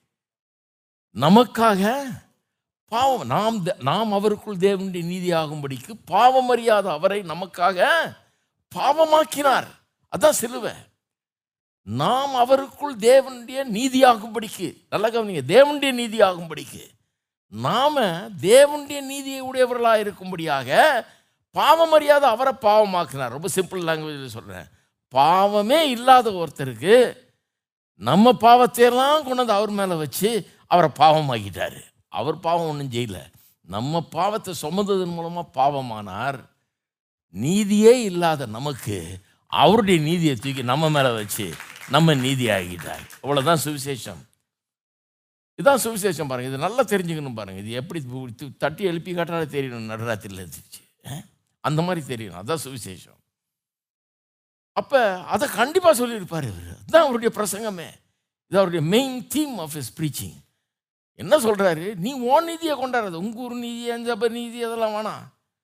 ஒருத்தர் பெந்தோசி நீதின்றீங்க ஒருத்தர் பேப்டிஸ்ட் நீதின்றீங்க அதுக்கு அந்த கதைலாம் வேணான்றாரு ஏன் நீதியை கொண்டா? எங்கிட்ட இருக்கிற நீதி ஏன் பரிசுத்தம்? ஏன் நீதி? அதான் ஏற்றுக்கொள்வேன்றாரு அப்போ ரெண்டு பேருமே அதோட தான் வரணுன்றார் யூதரும் சரி புறஜாதியும் சரி அதை அதை வச்சு தான் தேவனத்தில் வர முடியும் அப்படிங்கிறாரு. அப்போ இதுதான் ரோமர்களது நிருபத்தின் சாராம்சம்.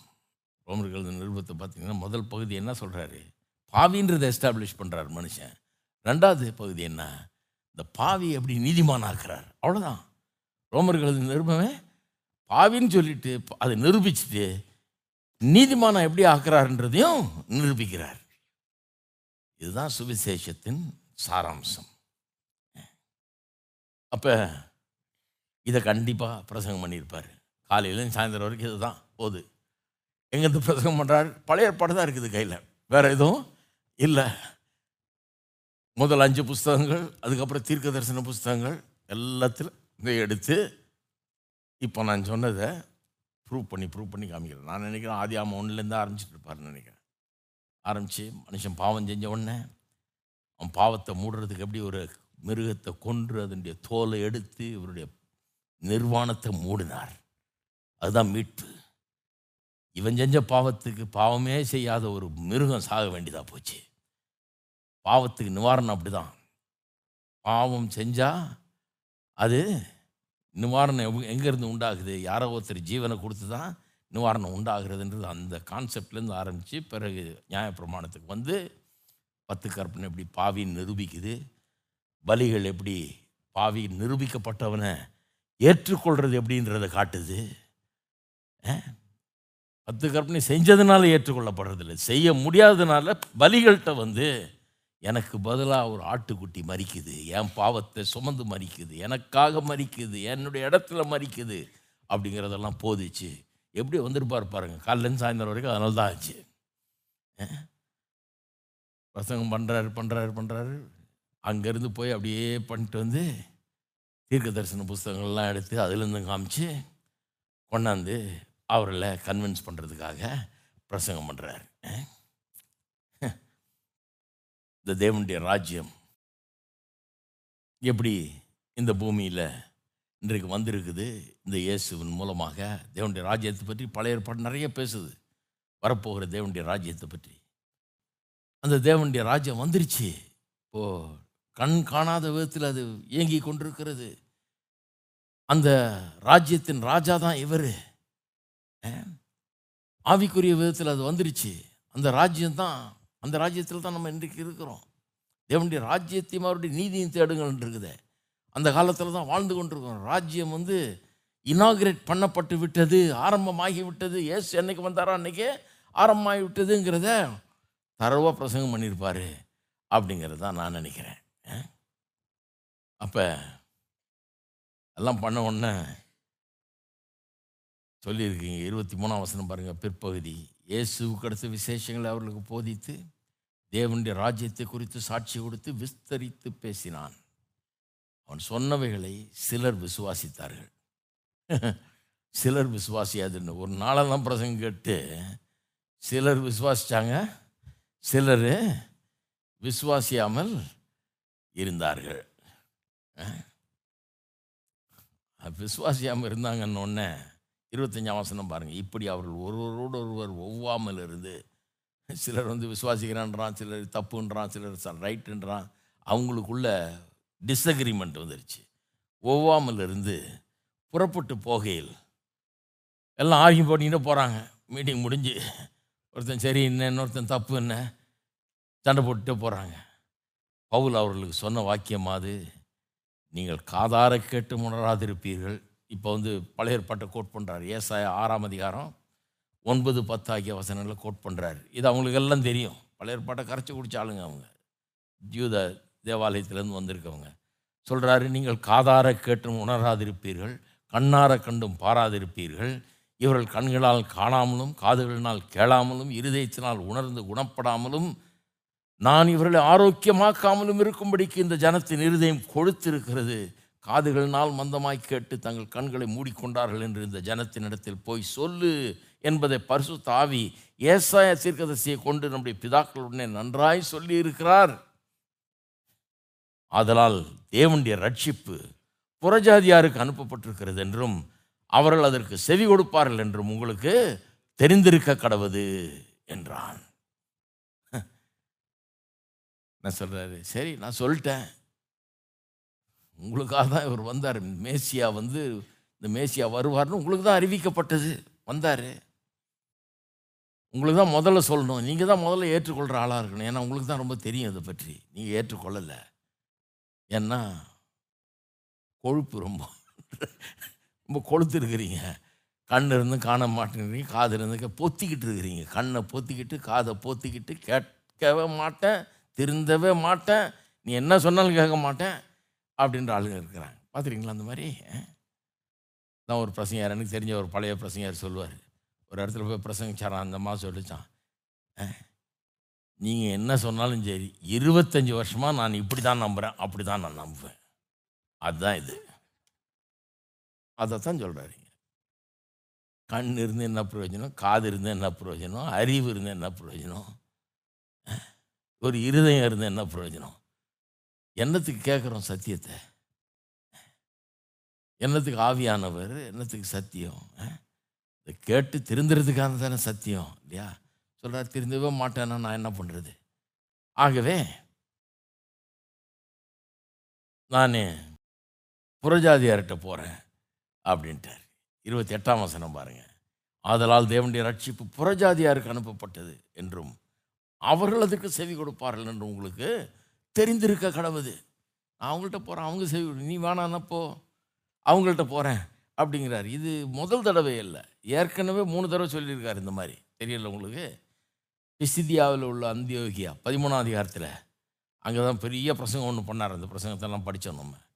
ஒரு பெரிய பதிமூணாம் அதிகாரத்தில் ஊழியத்தை ஆரம்பித்த உடனே முதல் மிஷினரி பயணத்தில் பிசிதியாவில் உள்ள அந்த அந்தியோகியா பட்டணத்துக்கு வந்து பிரமாதமாக பிரசங்கம் பண்ணுறார் பழைய ஏற்பாட்டை எடுத்து வச்சு வாங்க வாங்க வாங்குற நல்லா அருமையாக சொல்கிறார் தேவாலயத்தில் யூதர்களுக்கு. சொல்கிறாரு சொன்னால் அவங்க அப்படியே அதை ரிஜெக்ட் பண்ணுறாங்க பாருங்கள் பதிமூணு நாற்பத்தி ஆறில் பார்த்தீங்கன்னா அப்பொழுது பௌரம் பர்ணபாவும் தைரியம் கொண்டு அவர்களை நோக்கி முதலாவது உங்களுக்கே தேவ வசனத்தை சொல்ல வேண்டியதாக இருந்தது. நீங்களும் அதை தள்ளி உங்களை நித்திய ஜீவனுக்கு அபாத்திரராக தீர்த்து கொள்ளுபடி கொள்ளுகிறபடியினால் இதோ நாங்கள் புறஜாதியாரிடத்தில் போகிறோம். நல்லா கவனிக்கணும். நீங்கள் ஏற்றுக்கொள்ளாதனால நாங்கள் பிரஜாதியர்கிட்ட போகிறோன்னு முதல் தடவை சொன்ன அதோடு அவங்க யூதர்கிட்டே போகலன்னு அர்த்தம் கிடையாது. ஆ?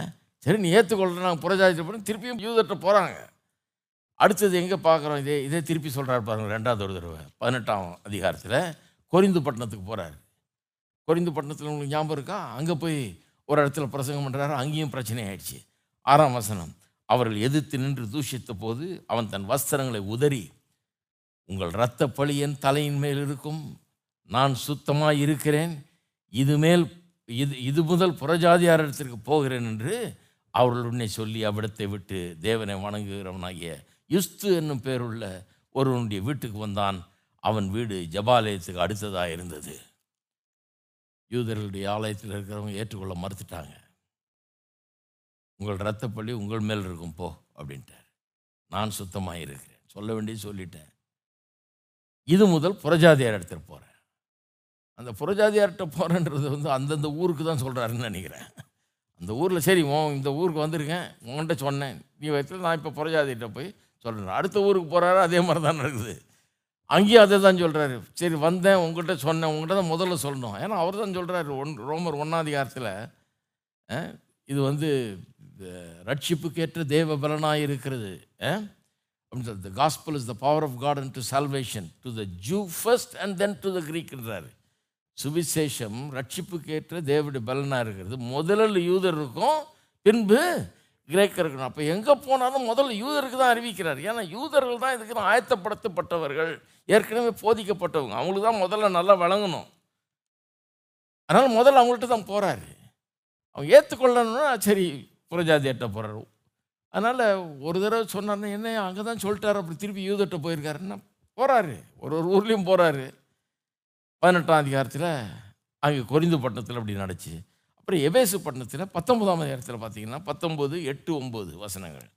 பின்பு பவுல் ஜபாலயத்தில் பிரவேசித்து தைரியமாய் பிரசங்கித்து மூன்று மாதம் அளவும் தேவனுடைய ராஜ்யத்துக்கு அடுத்தவர்களை குறித்து சம்பாஷணை பண்ணி புத்தி சொல்லி கொண்டு வந்தான். மூணு மாதம் பிரசங்கம் பண்ணுறாரு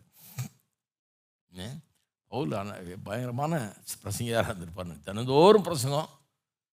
காலையில் சாயந்தரம் வரைக்கும் பிரசங்கம். இந்த மாதிரியெல்லாம் பண்ணியிருக்காரு அவர். சிலர் கடினப்பட்டு அவிசுவாசிகளாகி கூட்டத்துக்கு முன்பாக இந்த மார்க்கத்தை நிந்தித்த போது அவன் அவர்களை விட்டு விலகி சீஷரை அவர்களிடத்திலிருந்து பிரித்து கொண்டு திறன்னு என்னும் ஒருவனுடைய வித்யாசாலையில் அனுதினமும் சம்பாஷித்து கொண்டு வந்தான். ஒரு ஹாலை எடுத்து ரெண்ட் பண்ணி அங்கே பிரசங்கம் பண்ண ஆரம்பிச்சிட்டார். ஏன்னா இவங்க வந்து அவிசுவாசிகளாகி அதாவது விசுவாசியாமல் போய் நிந்திக்க ஆரம்பிச்சிட்டாங்க இந்த மார்க்கத்தை இந்த வழியை. ஆகவே அங்கே போயிட்டாரு. அப்போ மூணு தடவை இப்படி ஏற்கனவே புறஜாதியார்ட்ட போகிறேன் புறஜாதியார்ட்ட போகிறேன்னு வந்தாச்சு. இப்போ நாலாவது முறையாக இருபத்தெட்டாம் அதிகாரம் இருபத்தெட்டாம் வசனத்தில் தேவனுடைய ரட்சிப்பு புறஜாதியாருக்கு அனுப்பப்பட்டிருக்கிறது என்றும் அதற்கு அவர்கள் செவி கொடுப்பார்கள் என்றும் உங்களுக்கு தெரிந்திருக்க கடவுது என்கிறான். சரி. இந்த யூதர்கள் வந்து கிறிஸ்துவை குறித்த செய்தியை சுவிசேஷத்தை நிராகரித்தது இவருக்கு ரொம்ப மன உளைச்சலை ஏற்படுத்தியிருக்கு. ஏன்னா இவரே ஒரு யூதர் யூத மக்களை நேசிச்சார் ரொம்ப. வீணாக போகிறாங்களே இவ்வளோ போதிக்கப்பட்ட பிறகு இவங்க ஏற்றுக்கொள்ளாமல் போகிறாங்களேன்னு அவர் ரொம்ப மன வருத்தம். பத்தாம் அதிகாரத்தில் ரோமர்லலாம் சொல்கிறாரு அது. நான் சபிக்கப்பட்டு போகிறது கூட ரெடி நீங்கள் ரட்சிக்கப்பட்டால் போதுன்றாரு அவ்வளோ பேர் இருக்கிறீங்க எல்லாம் நாசமாக போகிறீங்களே நான் ச அதுக்காக நான் சபிக்கப்பட்டு நீங்கள் ரட்சிக்கப்பட்டால் கூட எனக்கு அது பரவாயில்லைங்கிறார். அவ்வளோ நேசிக்கிறேன் அவங்கள அப்படின்றார். அந்த அளவுக்கு போகிறார் ஏன்னா அவர்களுக்கு தான் இந்த இயேசுவை பற்றி போதிக்கப்பட்டது. இவர் வரப்போகிறாரு எப்படி மறிப்பார் எப்படி மீட்பை ஏற்படுத்துவார். எல்லாம் போதிக்கப்பட்டிருக்கிறது. இதை இவங்க பிரசங்கம் பண்ணுறாங்க முக்காவாசி யூதர்கள் வெறுக்கிறார்கள் அதை. விரட்டுகிறார்கள் இவர்களை துன்புறுத்துகிறார்கள். இது ஒரு பெரிய மனபாரமாக இவருக்கு ஆயிடுச்சு. மனபாரம் ஏன்னா அவங்க வெறுத்தாங்கன்னு மட்டும் இல்லை விரட்டினாங்க இவரன்னு மட்டும் இல்லை. இவங்களுடைய வெறுப்பு ஏற்றுக்கொள்ளாத சுவிசேஷத்தை ஏற்றுக்கொள்ளாத இந்த காரியம் வந்து இதனுடைய அர்த்தம் என்ன அப்படிங்கிறது அவருக்கு ரொம்ப பெரிய இதாக இருந்தது. எப்படி மேசியாவை இஸ்ரேவேல் ஜனங்கள் எதிர்க்கிறார்கள்? வேணான்னு தள்ளுறாங்க. இவங்களுடைய மேசியா அவரை வேணாங்கிறாங்களே.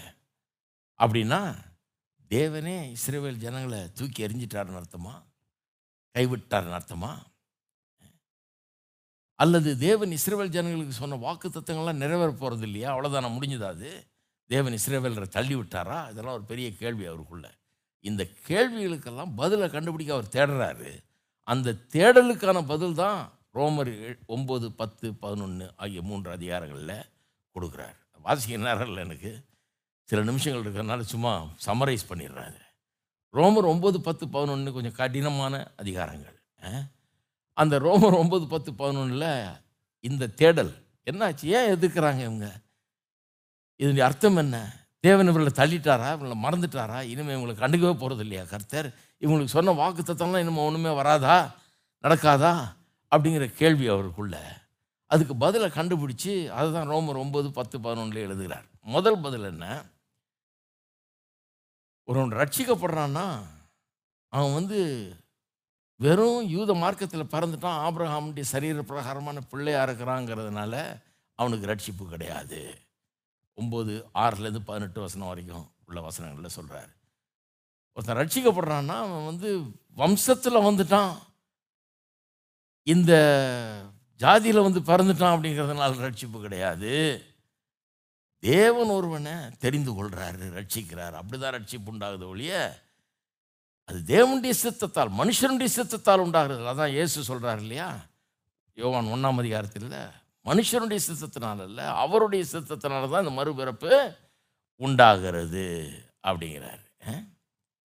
ரெண்டாவது ஒன்பதாம் அதிகாரம் பத்தொம்பதுலேருந்து இருபத்தொம்பது வசனங்களை பார்த்தீங்கன்னா இவர்கள் இப்படி பெரும்பாலும் இந்த மேசியாவை நம்பாமல் எதிர்ப்பார்கள் என்பதை பழைய ஏற்பாடை தீர்க்க தரிசனமாய் உரைத்திருக்கிறது என்று சொல்கிறார் வாசிக்க எனக்கு நேரம் இல்லை நீங்கள் வாசிங்க. ஒம்பது பத்தொம்பதுலேருந்து இருபத்தொம்பது இவர்கள் இப்படி வெறுப்பாங்க தள்ளுவாங்க மேசியாவை ஏற்றுக்கொள்ள மாட்டாங்கன்றத ஏற்கனவே பழைய ஏற்பாடு சொல்லி இருக்குது அப்படிங்கிறார் அதை பேசுகிறாரு அங்கே. மூணாவது நிறைய பேர் இதை வெறுத்து தள்ளிடுவாங்கன்னு ஏற்கனவே தீர்க்க தரிசனம் சொல்லியிருந்தாலும் அவர் வெறுக்கிறதுக்கு காரணம் வந்து கடவுள் இவங்கள வெறுத்துட்டாருன்னு இல்லை. இவங்க அவரை வெறுத்தாங்க. அதுதான் பொறுப்பு. இவங்களுடைய ஃபால்ட்டு தான். அவர் வெறுத்துடல. இவங்க வெறுப்பாங்கன்னு தான் சொல்லியிருக்குது வேதம் அப்படிங்கிறாரு. அந்த மூணாவது வந்து இப்போ ரோமர் ஒம்பது முப்பதுலேருந்து பத்து இருபத்தொன்று வரைக்கும். நாலாவது வந்து நிறைய யூதர்கள் இயேசுவை வெறுத்து தள்ளினாலும் எல்லாரும் ஒன்றும் வெறுத்து தள்ளவில்லை அப்படின்ட்டு தன்னையே முன்னுதாரணமாக காட்டுறாரு. நானும் ஒரு யூதன் தான். இயேசுவை நம்புகிறேன் இயேசுவுக்காகவே வாழ்கிறேன் அப்படின்னு ஒரு முன்னுதாரணம் காட்டுறாரு. அஞ்சாவது இது எப்போவுமே அப்படி தான் இருந்திருக்குது. இது ஒன்றும் புதுசு இல்லை. எப்போவுமே சிலர் ஏற்றுக்கொள்கிறாங்க சிலர் ஏற்றுக்கொள்கிறது கிடையாது அப்படிங்கிற விதத்தில் தான் இருக்குதுன்னு சொல்லிட்டு உதாரணத்துக்கு யாரை சொல்கிறாரு எலியாவின் காலத்தை சொல்கிறாரு எலியாவின் காலத்தில் ஒரு தேசமே தேவனுக்கு விரோதமாக பாவம் செஞ்சு பாகாலை வணங்க ஆரம்பிச்சிட்டாங்க. ஆனால் ஏழாயிரம் பேர் மட்டும் தேவனுக்கு உண்மையாக இருந்தார்கள். அதை உதாரணமாக சொல்கிறாரு அது வந்து பதினோராம் அதிகாரம் ரெண்டுலேருந்து பத்து வரைக்கும். நாலாவது வந்து பதினோராம் அதிகாரம் முதலாம் வசனம். எல்லாரும் ஒன்றும் வெறுத்திரல சிலர் நம்புகிறாங்கன்றத பதினொன்று ஒன்று இது ஒன்றும் புதுசு இல்லை. ஏற்கனவே எலியாவின் காலத்துலலாம் அப்படி தான் நடந்திருக்குன்றதுக்கு பதினொன்று ரெண்டுலேருந்து பத்து வரைக்கும். ஆறாவது ரோமர் பதினொன்று பதினொன்றுலேருந்து இருபத்தி நாலு வரைக்கும் உள்ள வசனங்களை பார்த்தீங்கன்னா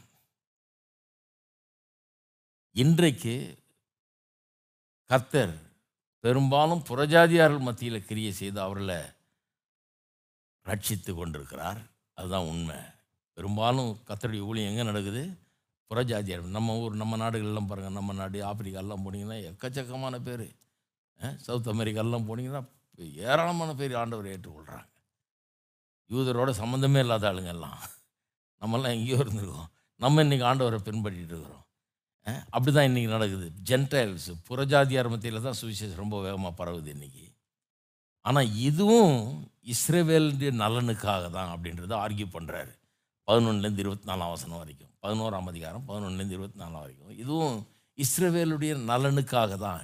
அது எப்படி இது இஸ்ரேவேல் நலனுக்காக இருக்க முடியும்? புறஜாதியாரை ரட்சிக்கிறது. புறஜாதியார் மத்தியில் வேலை செய்கிறது இவர்களை நிறைய பேரை ரட்சிக்கிறதன் மூலமாக அவர்களை பொறாமப்பட வைக்கிறாருன்றார் யார்? யூதர்கள் இதை பார்த்து ஐயோ நம்ம மேசியாவை இவங்க ஏற்றுக்கிட்டாங்க நம்ம ஏற்றுக்கலையே அப்படின்னு ஒரு நாள் பார்த்து பொறாமப்படுவான்றார். அது நல்லதுன்றார் ஏழாவது ஒரு காலகட்டத்தில் இஸ்ரேல் முழுவதுமே ரட்சிக்கப்படும் அப்படின்னு சொல்கிறார் என்ன என்ன அர்த்தம்?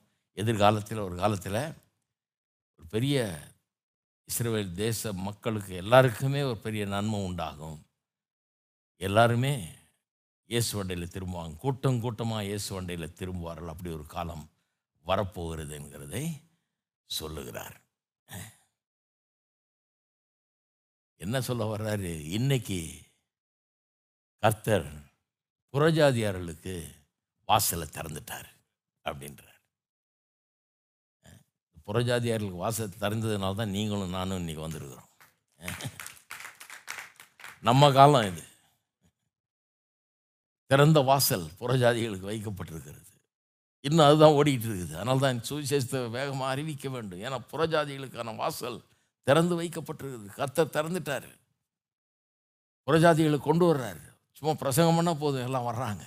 ஏராளமான பேர் வந்து இயேசுவை ஏற்றுக்கொள்கிறார்கள். ஏன்னா புறஜாதிகளுக்கான வாசலை கத்தர் திறந்து வைத்திருக்கிறார். எங்கே பார்த்தாலும் திறந்த வாசலாக இருக்குது. அப்படி இருக்குது. சரி. நீங்களும் அந்த திறந்த வாசலை நிறைய இடத்துல பார்ப்பீங்க. உங்கள் நண்பர்கள் நீங்கள் சந்திக்கிற ஆட்கள். ஓப்பனாக இருக்கிறாங்க சுவிசேஷத்துக்கு. சொன்னால் கேட்குறதுக்கு ஏற்றுக்கொள்கிறதுக்கு ஆயத்தமாக எவ்வளோ பேர் இருக்கிறாங்க. அதை ரெக்கக்னைஸ் பண்ணுங்கள் அதை மனசில் வையுங்க வாய்ப்பு இருக்கும் போதெல்லாம் அந்த திறந்த வாசலை பயன்படுத்துங்கள். சரி கடைசியா? கடைசியா இந்த அப்போசல் நடவடிக்கையிலிருந்து ஒரு சில காரியங்களை கவனிக்கணும். அதை கடகடன்னு சொல்லிடுறோம் ஒன்று இதை படித்தோம் இல்லையா அப்போசல் நடவடிக்கையில்? அதில் பார்த்தீங்கன்னா பவுலுடைய ஊழியத்தை பார்த்தீங்கன்னா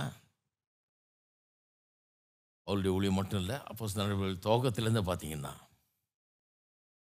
ரெண்டாம் அதிகாரத்தில் பவுல் பேதிருப்பரண பிரசங்கத்து ப- பிரசங்கமும் இருபத்தெட்டாம் அதிகாரத்தில் பவுல் பிரசங்கம் பண்ண பிரசங்கமும் பேசிக்கலி சேம் பிரசங்கம். வித்தியாசம் எதுவும் கிடையாது.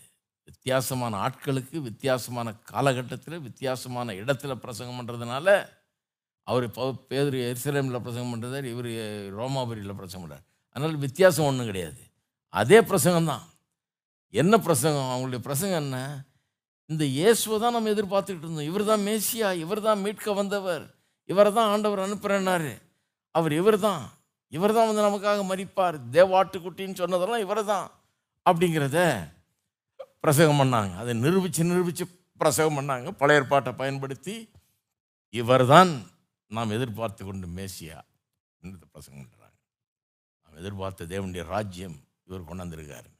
ரெண்டாவது இந்த பிரசங்கத்தினுடைய ரிசல்ட் வந்து அன்னைக்கும் இன்றைக்கும் சேம் தான். என்ன ரி- என்ன ரிசல்ட்டு அன்னைக்கும் இன்றைக்கும் கேட்டாங்க சிலர் ஏற்றுக்கொள்கிறாங்க சிலர் வேண்டாம்னு தள்ளுறாங்க. இதில் ஆச்சரியப்படுறதுக்கு இடமே கிடையாது. நான் பார்த்தீங்கன்னா சில பிரச்சனையாக இருங்க என்னங்க இவ்வளோ கஷ்டப்பட்ட பிரச்சனை? ஒன்றும் ரிசல்ட் இல்லை. அதை பற்றி நீ ஏன் கவலைப்படுற?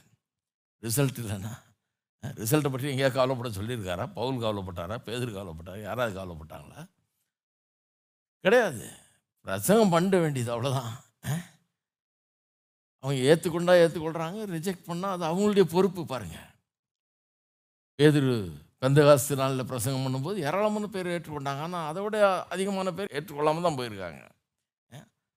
பவுல் ரோமாபுரியில் பிரசங்கம் பண்ணும்போதும் அப்படி தான் எல்லா இடத்துல பிரசங்கம் பண்ணும்போதும் அப்படி தான் இன்றைக்கி நம்ம இயேசுவை பிரசங்கம் பண்ணும்போது அப்படி தான் சிலர் ஏற்றுக்கொள்வார்கள் சிலர் ஏற்றுக்கொள்ள மாட்டார்கள். நம்ம பிரசங்கம் பண்ணி சிலர் ஏற்றுக்கொள்ளாததுனால ஐயோ நம்ம அவங்க மாதிரி நல்லா ஊழியம் செய்யலையோன்னு மட்டும் யோசிச்சிடவே கூடாது. அவங்க பிரசங்கத்தையே ஏற்றுக்கொள்ளல நிறைய பேர். ஹலோ ஏசுநாதர் பிரசங்கத்தையே ஏற்றுக்கொள்ளல எவ்வளோ பேர். அதனால் அதை பற்றி கவலைப்பட வேண்டியதே கிடையாது. உங்களை என்ன பண்ண சொன்னார்? இதெல்லாம் பற்றி யோசிச்சு நான் சொன்னார். எத்தனை பேர் வந்தாங்க எத்தனை பேர் ஏற்றுக்கிட்டாங்க எத்தனை பேர்? அதை யோசிக்க சொல்லி பிரசங்கம் பண்ண சொன்னார். அதை விட்டுட்டு நம்ம மீதி எல்லாம் அட்டன் பண்ணிட்டுருக்குறோம் இதை எப்படி பண்ணுறது அதை எப்படி பண்ணுறது பிரசங்கம் பண்ண சொன்னார். பண்ணிட்டு போயிட்டே இருக்க வேண்டியது தான் பண்ணிக்கிட்டே இருக்க வேண்டியது தான் பண்ணிக்கிட்டே இருக்க வேண்டியது தான் ரிசல்ட்டை கண்டிப்பாக பார்ப்போம். ஏற்றுக்கொள்கிறவர்கள் இருப்பார்கள். பண்ணிக்கிட்டே இருந்தீங்கன்னா ஏற்றுக்கொள்கிறவங்க இருப்பாங்க ஒரு ஒரு ஒரு குரூப் ஏற்றுக்கொள்ளாத குரூப் இருந்துட்டு தான் இருக்கும் எப்போவுமே. ஆனால் ஏற்றுக்கொள்கிறவர்கள் இருப்பார்கள் கண்டிப்பாக மூணாவது தேவன் இந்த சுவிசேஷம் உலகமெங்கும் பரவ வேணுங்கிற திட்டத்தை கைவிடலை சபைகள் எங்கும் ஸ்தாபிக்கப்பட வேணுங்கிற திட்டத்தையும் கைவிடலை. அது இன்னும் நடந்துக்கிட்டே தான் இருக்குது சபைகள் ஸ்தாபிக்கப்படும் சுவிசேஷம் எங்கும் பரவிக்கொண்டே தான் இருக்கும். எருசலேமில் யூதேயாமில் சமாரியாவில் உலகத்தின் முடிவு வரையும் சுவிசேஷத்தை பிரசங்கினார் அது நடந்துக்கிட்டே தான் இருக்கும். சுவிசேஷம் பரவிக்கிட்டே தான் இருக்கும். குறையாது. எங்கே பார்த்தாலும் பரவிக்கிட்டே தான் இருக்கும். சரி. பவுலுக்கு என்ன ஆச்சு பவுலுடைய முடிவு என்ன? பவுலுடைய வாழ்க்கை எங்கே போய் முடிஞ்சது? சரித்திரத்தில் சொல்லுகிறார்கள் அவர் ரெண்டு வருஷம் பொறுத்து அங்கிருந்து விடுதலையாக்கப்பட்டார். சிறை கைதியாக இருந்தவர். ரெண்டு வருஷத்துக்கு பிறகு அங்கிருந்து விடுதலையாக்கப்பட்டிருக்க வேண்டும் என்று சொல்கிறார்கள் லூக்கா அதை பற்றி எழுதலை. ஏன்னா அவர் பவுலோட அப்போ இல்லை. அவர் சிறை கதியாக இருந்து விடுதலையாக்கப்பட போது அங்கே இல்லை போல் இருக்குது அதுவும் இல்லாமல் இந்த புஸ்தகம் அதோடு அவர் இருந்த வரைக்கும் எழுதி முடிச்சிட்டார் அதோடு முடிச்சிட்டாரு. பவுல் ஒருவேளை அங்கிருந்து விடுவிக்கப்பட்டு பல்வேறு இடங்களுக்கு சென்றிருக்கலாம் என்று சொல்லுகிறார்கள். குறிப்பாக கடைசியாக அவர் எழுதின புஸ்தகங்கள் பாஸ்டோரல் எபிசோட்ஸ் இந்த தீமத்தி போன்ற புஸ்தகங்கள். அதில் வந்து ரெண்டு திமுத்தி வாஸ்து பார்த்தீங்கன்னா அதில் சொல்லப்பட்டிருக்கிற காரியங்கள்லாம் லூக்கா கூட இருந்த காலத்தில் நடந்த காரியங்கள் மாதிரி இல்லை. வேறு காரியம் வேறு எப்போ நடந்திருக்குது? அது ஒரு வேளை இங்கிருந்து விடுதலையாகி போன பிறகு நடந்திருக்கிற காரியங்களாக இருக்கலாம் என்கிறார்கள். பவுல் ஒருவேளை மேற்கத்திய நாடுகளுக்கு பிரயா பிரயாணம் பண்ணியிருக்கலான்றாங்க ஸ்பெயினுக்கு போயிருக்கலான்றாங்க. நிறைய சரித்திரபூர்வமாக என்ன சொல்கிறாங்க ஸ்பெயினில் அவர் போனதுக்கான ஆதாரங்கள்லாம் நிறைய இருக்குன்றாங்க. பவுல் பெருசாக பேசப்படுகிறார் அங்கே பெருசாக அவர் போற்றப்படுகிறார் ஸ்பெயின் தேசத்தில். இன்றைக்கும் பவுல் பவுல் பவுல்னு எல்லாமே பவுல் மயமாக இருக்கும் அங்கே போனீங்கன்னா. அதனால் பவுல் அங்கே வந்திருக்கிறாரு அப்படின்றாங்க. கிரேத்து அப்படின்ற அந்த இடத்துக்கும் போயிருப்பாருன்றாங்க. அங்கேயும் அந்த மாதிரி அவர் வந்து போனதுக்கான அடையாளங்கள்லாம் இருக்குன்றாங்க. கடைசியில் அறுபத்தி நாலாம் ஏடி அறுபத்தி நாலாம் ஆண்டு பிறகு அறுபத்தி நாலாம் ஆண்டில் ஒரு ரோமாபுரியில் ஒரு பெரிய தீ விபத்து நடந்தது பாருங்கள் கேள்விப்பட்டிருக்கீங்களா? சரித்திரத்தில் பெரிய தீ விபத்து நடந்து அந்த தீ விபத்து விபத்து பெரிய ஒரு அப்ரோரை ஜனங்க மத்தியில் ஒரு பெரிய ஒரு கிளர்ச்சியை உண்டு பண்ணுச்சு. ஜனங்கள்லாம் கோபம். என்ன அப்படி ஆயிடுச்சேன்னு. எல்லாம் எரிஞ்சு நாசமாகி ஊரே இதாச்சு. தகார்னு அந்த நீரோன்ற ஒரு ஆள் அந்த கொஞ்சம் பைத்தியம் பிடிச்ச ஆள் பாருங்க. ஒரு மாதிரியான ஆள் வெறியான ஆள். அந்த ஆள் கிறிஸ்தவர்கள் மேலே பழிய போட்டார். இவங்களால தான் எரிஞ்சுது ஊர். அப்படின்னு படி இவங்க என்னமோ பற்ற வச்ச மாதிரி வழியை போட்டு மத கலவரத்தை உண்டு பண்ணுற மாதிரி பண்ணி அதன் மூலமாக நிறைய கிறிஸ்தவர்கள் கொல்லப்பட்டார்கள். கிறிஸ்தவர்களை பிடிச்சி விளக்கு கம்பம் மாதிரி வச்சு எரிச்சாங்களாம். லைட்டு போடுறதுக்கு பதிலாக இவங்கள வச்சு எரிச்சிருக்காங்க. அந்த மாதிரிலாம் பண்ணியிருக்காங்க ரொம்ப கொடுமையான ஒரு காலமாக இருந்தது. அதெல்லாம் பண்ணியிருக்காங்க அந்த காலகட்டம் அது நடந்து முடிஞ்சு அந்த பீரியடில் அது நடந்து அதை தீவிரமாக அதெல்லாம் நடந்து முடிஞ்ச காலத்தில் பவுல் அங்கே வந்தாருன்றாங்க திரும்பி வந்திருக்காருன்றாங்க. வந்து திரும்ப கைதாகி அங்கே இரத்த சாட்சியாக கொல்லப்பட்டார் என்று சொல்லுகிறார்கள். சரி. ஆனால் லூக்கா அதெல்லாம் எழுதலை வேற எங்கேயும் எழுதப்படவும் இல்லை. இதெல்லாம் பல விதமாக சரித்திரங்களில் போதிக்கிறாங்க. ஆனால் முக்கியமான காரியம் என்ன? ஏன் இப்படி முடியுது அப்போ நடவடிக்கைகள்? சுவிசேஷம் தான் மெயினாக கவனிக்க வேண்டியது. சுவிசேஷம் எப்படி பரவச்சு அதுக்கு பவுல் ஒரு கருவி. நாம் எப்படி ஒரு கருவியாக இருக்குமோ அது பிறகு பவுல் ஒரு கருவி. அது இன்னும் பரவிக்கிட்டே இருக்குது. அதனால தான் இந்த இப்போ இருபத்தெட்டாம் அதிகாரம் ஒரு க்ளோசிங் சாப்டர் மாதிரியே இல்லை. அப்படியே திடுதிப்புன்னு விட்டு போன மாதிரி இருக்குது. ஏன்னா அந்த இருபத்தெட்டாம் அதிகாரம் இன்றைக்கி தொடர்ந்து கொண்டே இருக்கிறது. நம்ம இருபத்தொம்போது இருபத்தொம்போது முப்பது முப்பத்தொன்று போயிட்டு இருக்குது. அது நம்ம எழுதிட்டுருக்குறோம். நான் பார்த்துருக்கிறேன் வெளிநாடுகள்லாம் சில ஊர்களில் ஆக்ட்ஸ் டுவெண்ட்டி நைன்னு சபைகள்லாம் இருக்குது. சபைக்கு பேரே வச்சுருக்கிறாங்க ஆக்ஸ் டுவெண்ட்டி நைன்னு ஏன்னா அதை குறிக்கும்படியாக இன்னும் நடந்துக்கிட்டு இருக்குது அது அப்படின்றத குறிக்கும்படியாக சரி. இதில் கற்றுக்கிற மெயினான ஒரு காரியம் என்னென்னா சரித்திரத்தில் பார்த்தீங்கன்னா சில காலகட்டங்களில் ஊழியம் ரொம்ப தீவிரமாக பரவி எங்கே பார்த்தாலும் பரவி பெரிய இதாகி பயங்கர வளர்ச்சி அங்கே உண்டாகிறது. சில காலகட்டங்களில் பயங்கர எதிர்ப்பு போராட்டம் ஒரே சிக்கல் தொந்தரவுகள் இதெல்லாம் உண்டாகிறது. இதுதான் சரித்திரம். ஆனால் எதுவுமே சுவிசேஷத்தை தடுத்து நிறுத்த முடிஞ்சதே கிடையாது. அதனால நல்ல காலத்தில் நல்லா சந்தோஷமாக ஊழி செஞ்சுட்டு கொஞ்சம் காலம் அவ்வளோ நல்லா இல்லாததுனால முணுமுணுத்துக்கிட்டு இருக்கக்கூடாது.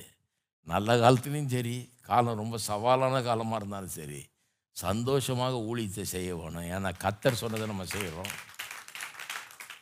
நம்பிக்கையோடு செய்ய வேண்டும். ஏன்னா கர்த்தர் நம்மளை அதுக்காக இந்த உலகத்தில் வச்சிருக்காரு.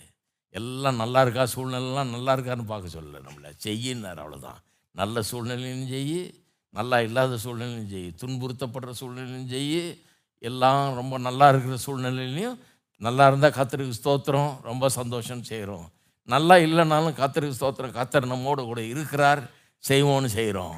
அப்படி செய்யும்போது நிச்சயமாக வெற்றி உண்டாகும். எவருமே எவருமே தடுத்து நிறுத்த முடியாது. சும்மா சா சாதாரண மனுஷருடைய முயற்சிகள் சட்டங்கள் அது இது எல்லாம் வந்து தடுத்து நிறுத்த முடியாது. இயேசு கிறிஸ்துவின் சுவிசேஷம் பரவியே தீரும்.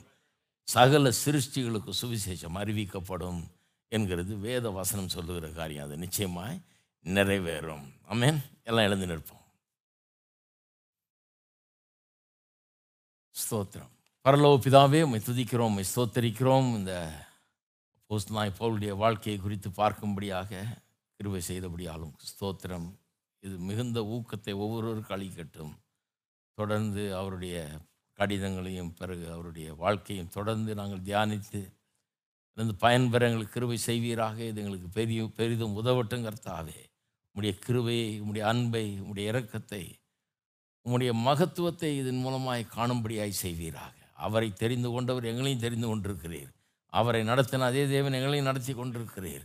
அதே சுவிசேஷத்தை நாங்கள் பிரசங்கம் பண்ணி கொண்டிருக்கிறோம்.